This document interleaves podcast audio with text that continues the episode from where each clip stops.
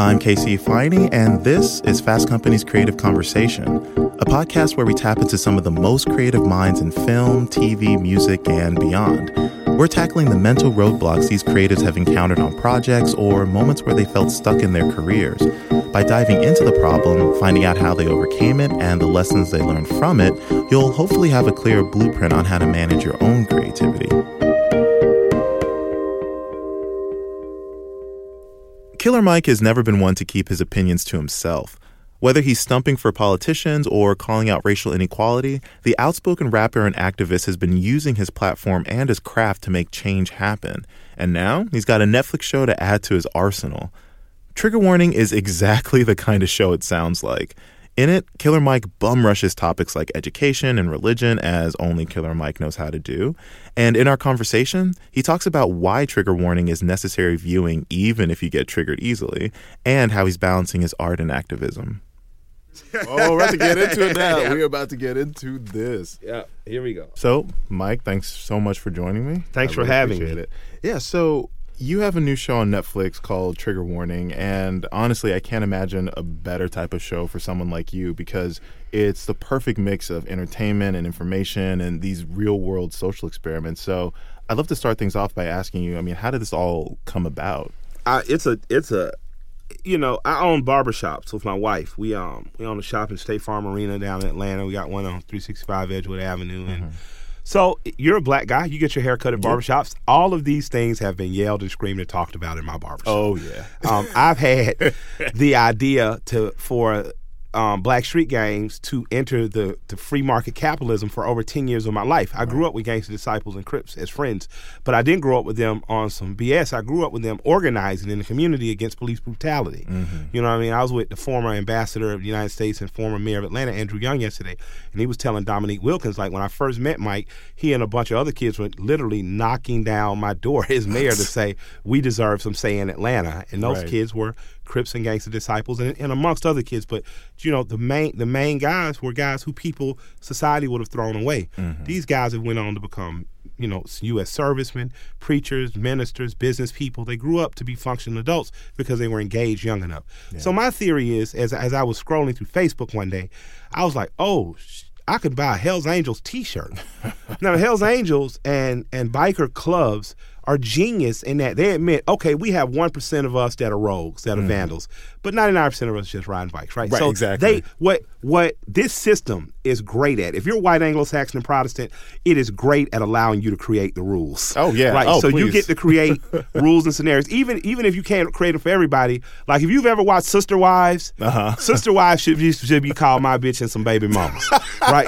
so, but because they frame it beautifully, you know what I mean? Like I know eight niggas that live in sis- sister lives, like you know what I'm saying. But, so I, which, which you know. What I wanted to do with this is take chance to, to break the system to say let's try this. So I took some brothers who are who are members of the Crips organization mm-hmm. and we we started a, a, a soda company, Crip-A-Cola. You know, I challenged the notion that the devil is us. You know, as black people, you, know, your grandparents say the devil at you, the devil. Exactly. I think white Jesus is the problem. I think looking at a deity that does- not look like you is fundamentally wrong. Right.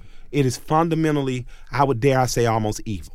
Because if I don't see something divine in myself, how am I ever going to treat myself in a divine way? And how am I ever going to see in divinity in those that look like me? Exactly. So that's the thing. I mean that, and what I love about it is that you're talking about, you know, rebuilding the education system or Yeah. teach, uh, te- telling kids like, hey, you know, it's not practical to dream big. Like you need to learn some trades, and you made, and through that, you wound up making a porno that was teaching trade skills. Yeah. and you helped the Crips develop a soda. And Yeah. you did, so just when it comes to, because this could have easily been Three pornos too. Three I don't por- want people to know. We No, have, right, exactly. We have straight porno. We have gay guy porno and gay women porno. So you get- Uh-huh. Exactly. You covered all the you all, covered all the markets. Yeah, all the markets. I didn't cover fetishes. You know. That's the thing, because I, feel like this show could have easily become like you as some kind of disembodied host voice, like being like, "Oh, these are some issues, whatever." But Yeah. what I love about it is that you're you're right of the, you're right there along for the ride. Like you're Absolutely. learning along with everybody else, and so you know, is there anything like while creating the show that surprised you? Because obviously you're a very well informed guy, but Yeah. you know, in in really kind of diving into these Well, topics. it, it for like my show triggered me. Yeah. I, I didn't stay for the shooting of the porno scenes. Like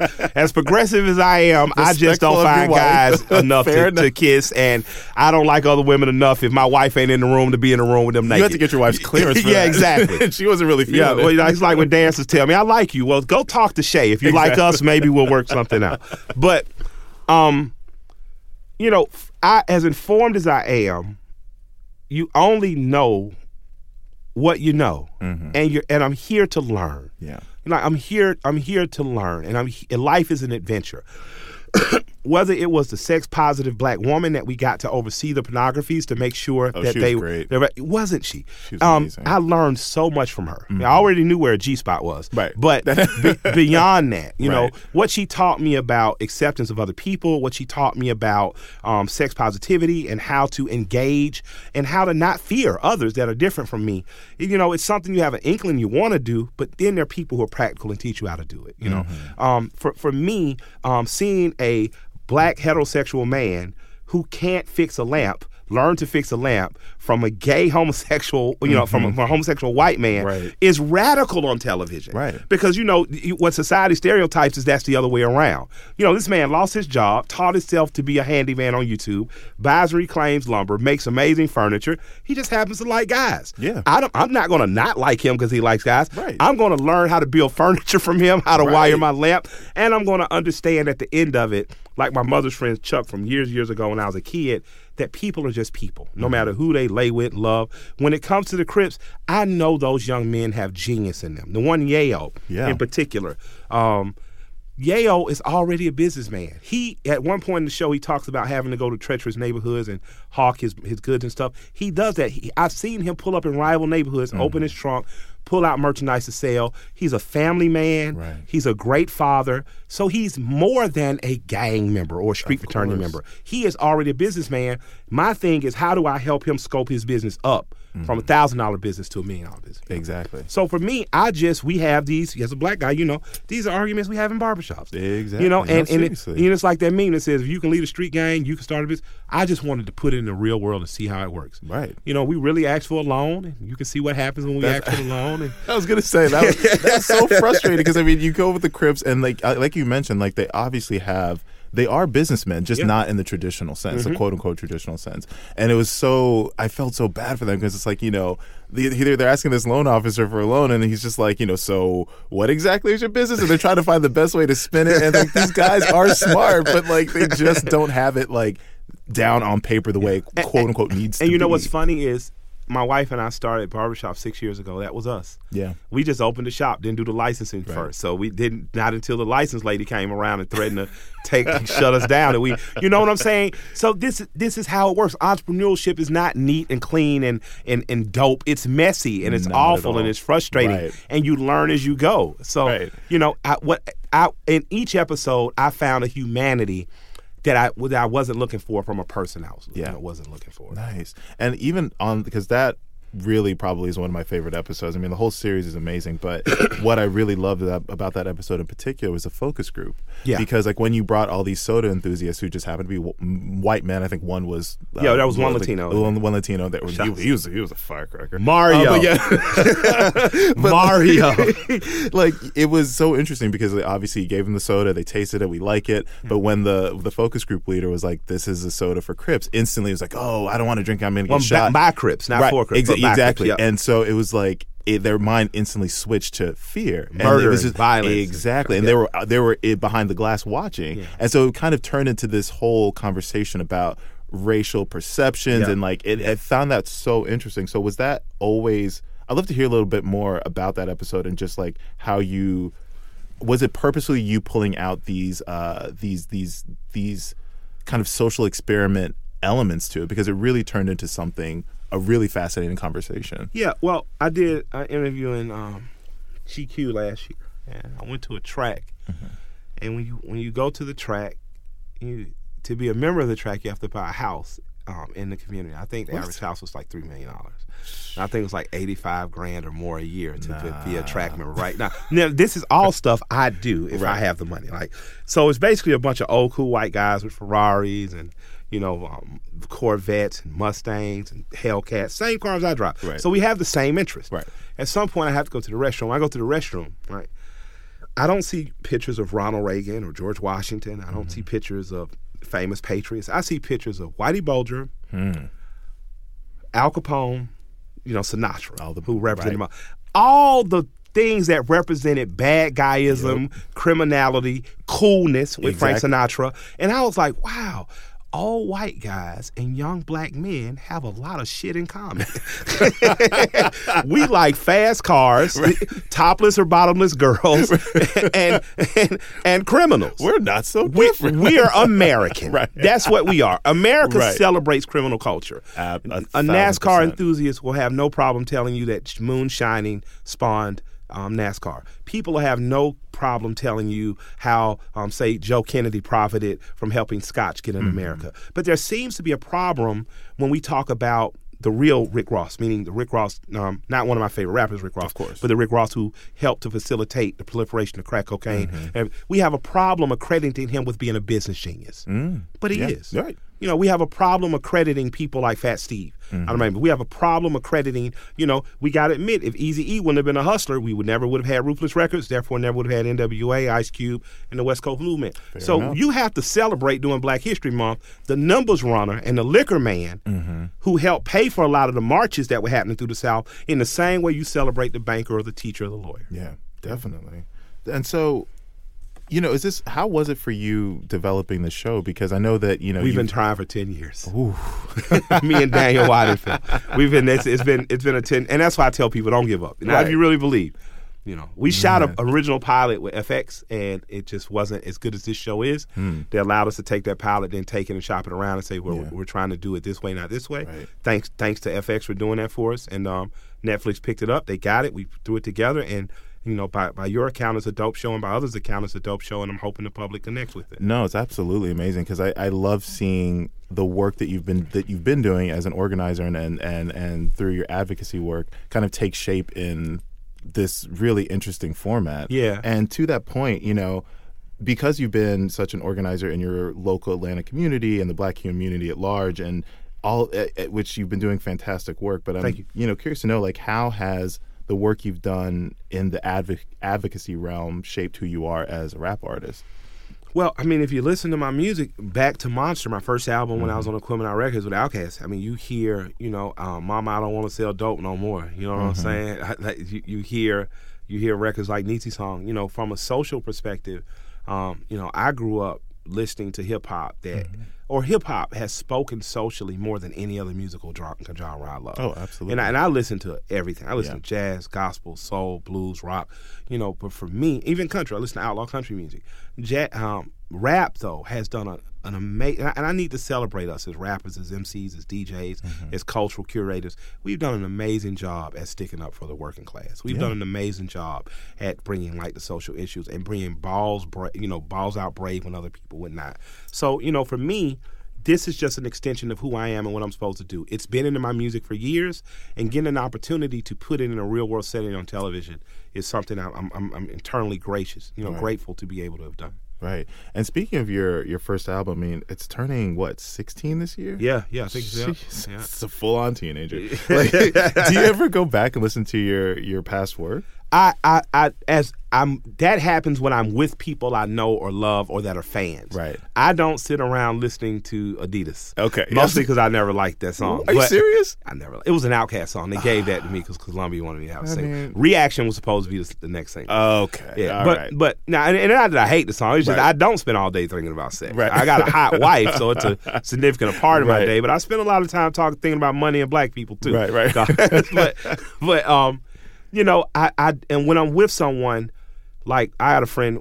If if I'm around, God in the building is going to be played, Yeah. and they're going to remind me this song is taking them through hard times. I pledge allegiance to the grind is something Mm-hmm. that series of underground albums I did is something people. So when I'm around people, but for me, you know, my thing is I love RTJ one, two, and three, but I'm ready to make RTJ four. Absolutely. So my Right. mind is always on the next album, not the last album. I mean, but just thinking back for a second, I mean, like, how would you say that you've that you've evolved as a rapper? Because i I've- mean, you've you've have like five solo albums under your belt, three with Run the Jewels, Yeah. working on your fourth. I mean, you Yeah. you have like a, a impressive body of work in a Yeah. kind of a short amount of time. Yeah, I I've mean, been honestly. working, man. Um, right. So, how would you say you've evolved as? I just I get better. You know, I, I I honestly am becoming a better MC every every album. Um, you know, I'm pushing my limit in terms of styles.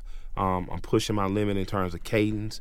I'm pushing my limit in terms of you know visually how I show it, and as we as run the jewels in terms of our stage show, are trying to provide top tier production and stage shows.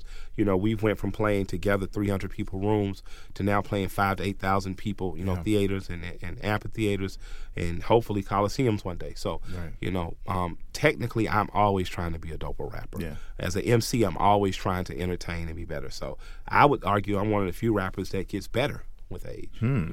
No, that's true. Yeah, I, I think I'm seasoned. Right. So, I mean, how do you? Is that just something that's like innate in you to kind of have that? It's Yeah, the because people I look up to. Too. you Yeah. know, I look up to E40. I look up to Bun Mm-hmm. B. You know what I mean? I look up.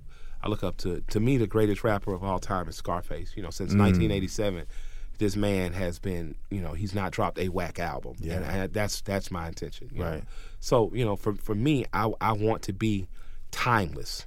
How, they are. That's what I was going to ask you. I mean, is it ever frustrating for you knowing that you know you have, and not to say that other rappers don't, but like you clearly have such a respect for the craft, and you really Yeah. are trying to improve your craft. Yeah, and some people are just happy, almost Yeah. being just like a flash in the pan, And that's they fine. kind of get that, you know, that instant success. Yeah. Like, does that ever just kind of frustrate? You? That's you? fine. That's just it's uh, yeah. I've I've learned to- to quail envy really quickly. I'm not. Mm. You know, my, my two of my best friends on earth are Big Boi and Ti. Yeah. If you're a person that carries envy in your heart, you're not going to be able to be a good friend. like I tell my Fair. friends, y'all white people rich. Y'all y'all done had bit more. Y'all done actually built houses on the Billboard Right. charts. You know, for me, you know, I'm happy doing what I love doing. And I'm happy to be making a living doing what I love doing because I didn't want to resent doing what I love doing. I didn't want to be aspirational. I wanted to be a rapper. I wanted to be a rapper at nine. I wanted to be a rapper when I heard Chuck D. I wanted to be a rapper when I heard Ice T, Ice Cube. I wanted to be a rapper when I heard, you know, edutainment, you know, about FDF. I wanted to be a rapper. And so I'm living my dream. Now, with that said, because that's my dream and I've been more focused on the longer career and improving styles, that I've had to figure out how to be a businessman Yeah. you know, because you have to pay your bills so you don't resent what you love because you aren't paying bills. So in the time that rap did not pay my bills to the full extent, you know, I started a barbershop. I started real estate business. My wife and I, uh, you know, we, we, we managed to figure out being just a regular middle class family and we still live like that even though I make millions of dollars singing Right. and dancing and having a bunch of fun. I still, you know, um, the universe put me in a place where I appreciate the level up. I grew up a working class kid in Atlanta. I now live as a middle class man, you know, in Southwest Atlanta, and you know, hopefully one day, you know, I'll I'll be a very wealthy old black man with influence in my community to do better. I mean, you're on the track for that. and I mean, we talked about, well, you mentioned it obviously with Run the Jewels. I mean, it was just obviously a rap duo with uh, the Me and producer El-P, and rapper El-P. the great greatest rapper and producer of all time. Fantastic. I'm Writes telling you. all his own raps, makes all his own beats. He's insane, and I, I know both of you have had you both had respected careers as solo artists, but collectively, it really is something unique with Run the Jewels. Like Yeah. I feel like, and I, you have to know that because like your shows special. are Yeah, insane. you. Like so the you. reception people get from it. So, you know, with that being said, I mean, how has working within a duo changed or challenged your it grew creative me. process as a solo grew- artist? Yeah, In it grew way? me. It grew me. It grew me. Like it's it's easy to get locked in your own head. Like Yeah. I made Pledge Three by myself in Tree Sound. Shouts out to Molly and Groove. Pledge was an amazing record. The song Ric Flair was amazing. You know what I Mm-hmm. mean? Um, it had a one vibe on it. it. Was soulful. It was dope. And with that said.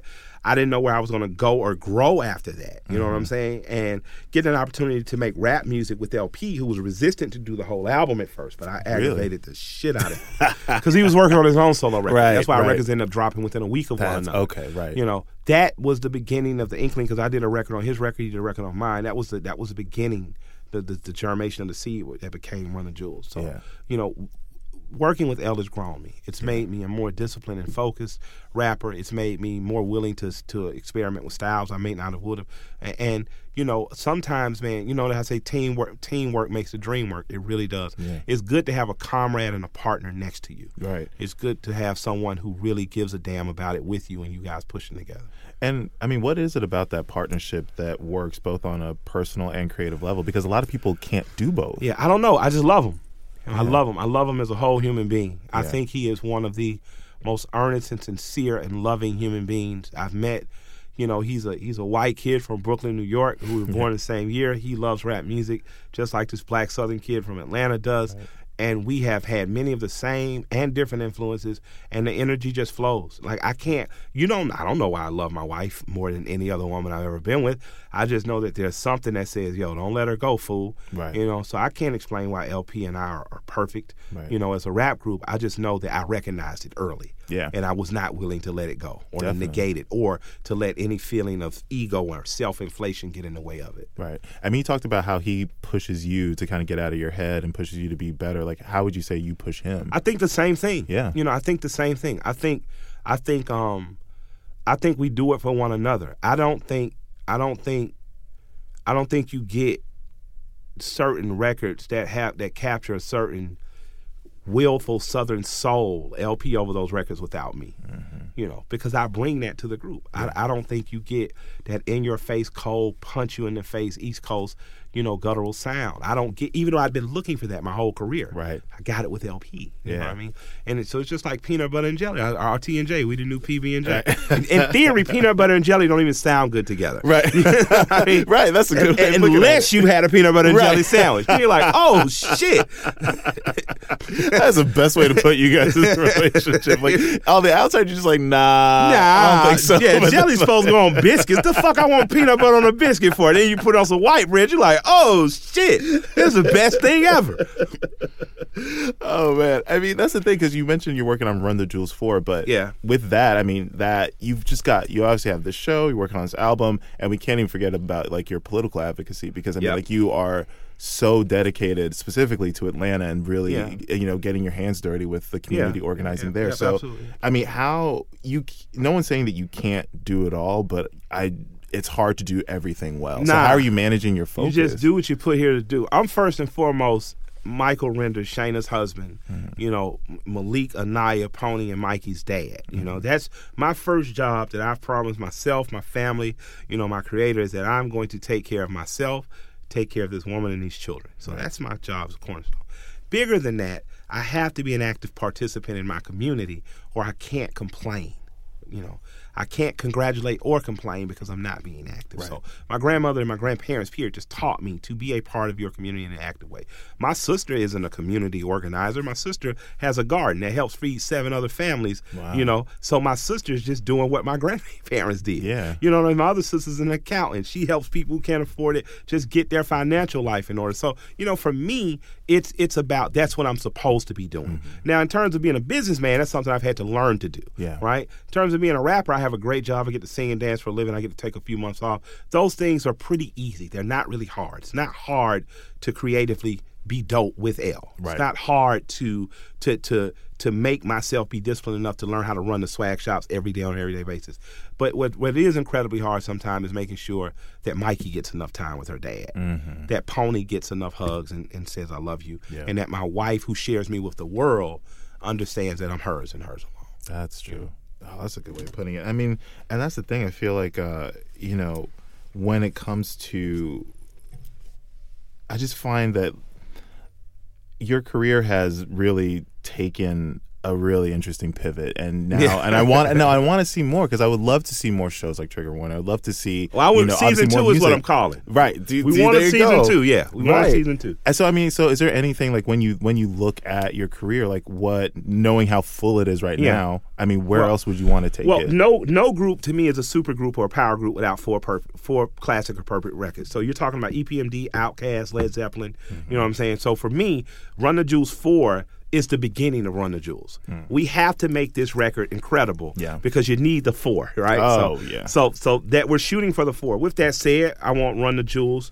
Um, I want the Run the Jewels movie that we've been talking about and planning. I want to see that. You know, I want I want us to be the modern day Blues Brothers. You know, I would. Which I- we got a taste. If if people listening watch the, the first episode of Trigger Warning, whenever like you two are just like freaking frack, man. Oh yeah, guys and that's us for real. Like Right. this is really me and L. This- um, I would, I would like, I would like to, I would like to get you know 15 years more in with Run the Jewels and go into the Rock and Roll Hall of Fame. I would Yeah. love to win some Grammys. I would love to plateau up what underground rap is considered in the way that we have been. You know, Mm-hmm. I like singing and dancing on stage, making millions of dollars. That's fine. But I want to make history with L. I want us to make movies. I want to do more television. Right. You know, I'm already in um, sitting. I go to LA in a few days, writing for my next show. You know, Mm. my my plan is to be who I've been since I've been a child, and that's one person who uses their imagination for my personal benefit and the benefit of all for entertainment. You know, I wish to keep edutaining, entertaining, and just doing dope shit. Right. I mean, so would you say that because you mentioned a few times that it was really when it came to uh, learning the business side that that was such a steep learning curve for you? So would you say that that has been the most challenging part of your career so far? Yeah, absolutely. It's been it's been challenging because you, what you want to do is sit around and pout and say the world hasn't been nice to me. What you got to do is pull yourself up by your bootstraps and work your ass off. So, Yeah. you know, this year T.I. and I bought a 50 year old restaurant called Bankhead Seafood. We're going to re- revamp that restaurant. We're going to open it back up. It's going to serve as a jobs provider in the community that's gentrifying, but working class people still live. Hopefully, we're going to make that restaurant a regional chain. I now have three um, shave, wash, and groom shops in Atlanta. Our goal is to have um, open two more this year. We have one at State Farm Arena. We want to open in more arenas. We want to be more places. We want to employ tradesmen and skilled barbers. So you know, I got a plan. I'm hoping it works out, but I gotta, you know, I gotta, gotta Nice. get out here and see. All right. And last question. I mean, this is a this is a podcast about creativity. So if you could leave our listeners with one creative bit of advice, what would it be? Man, feed your imagination. Feed it, feed it, feed it. A lot of people see me and Shayna go to strip clubs. Yeah. Right? They're like, man, you're so lucky. Your wife goes to strip clubs. Like, we're not just going to strip clubs is about for us in Atlanta. I don't like strip clubs in say Portland as much as I do Atlanta. Well, I mean, not that they always No- tell you they no got a lot in disrespect, Portland, but you be like, man, she dressed like Tupac. but in Atlanta, you get a you get a you get a, a social vibe. It's a juke joint. You Yeah. watch Color Purple. Essentially, it's, it's, Yeah. it's like Harpo's. It's Right. a juke joint. Everybody knows. Everybody's like cheers. You know, what I mean, you're hungry. You went to high school. It might be naked, but, but um, it's it's a it's a real vibe. I just say it keeps my imagination alive to be in there listening. You know, it's one thing to hear the Migos on the radio in your car. It's another thing to see the club get lit to these three kids who you told your wife five years ago they're gonna blow up. They don't trust me. You know, so for me, feed your imagination. Going to the High Museum um, with my 11 year old daughter feeds my imagination. Listening to a room full of children tell you that they're going to be doctor and create a, a, a rocket to go to the moon and kill science. Right. You know, stop putting yourself or allowing yourself to remain in the box that people told you were in once you en- entered kindergarten. Feed that one to four year old imagination and watch the world change. Beautiful, man. Well, right. thanks so much for your right, time. thank I you for having it, me. I sincerely appreciate you. Thanks, man. Love. Thanks so much for listening to our first episode of Creative Conversation Season 2. Uh, it feels so good to be back in the studio chatting with such talented and innovative thinkers across entertainment. And we've got a lot of great stuff coming for you this season, so make sure you subscribe. Also, don't be afraid to give us some feedback. I really do love hearing from our listeners. So make sure to leave a review for Creative Conversation or even hit me up on Twitter with your comments. I am a pretty easy person to track down, I promise you. So thank you again to all our listeners in season one, and welcome new listeners to season two of Creative Conversation. See you soon.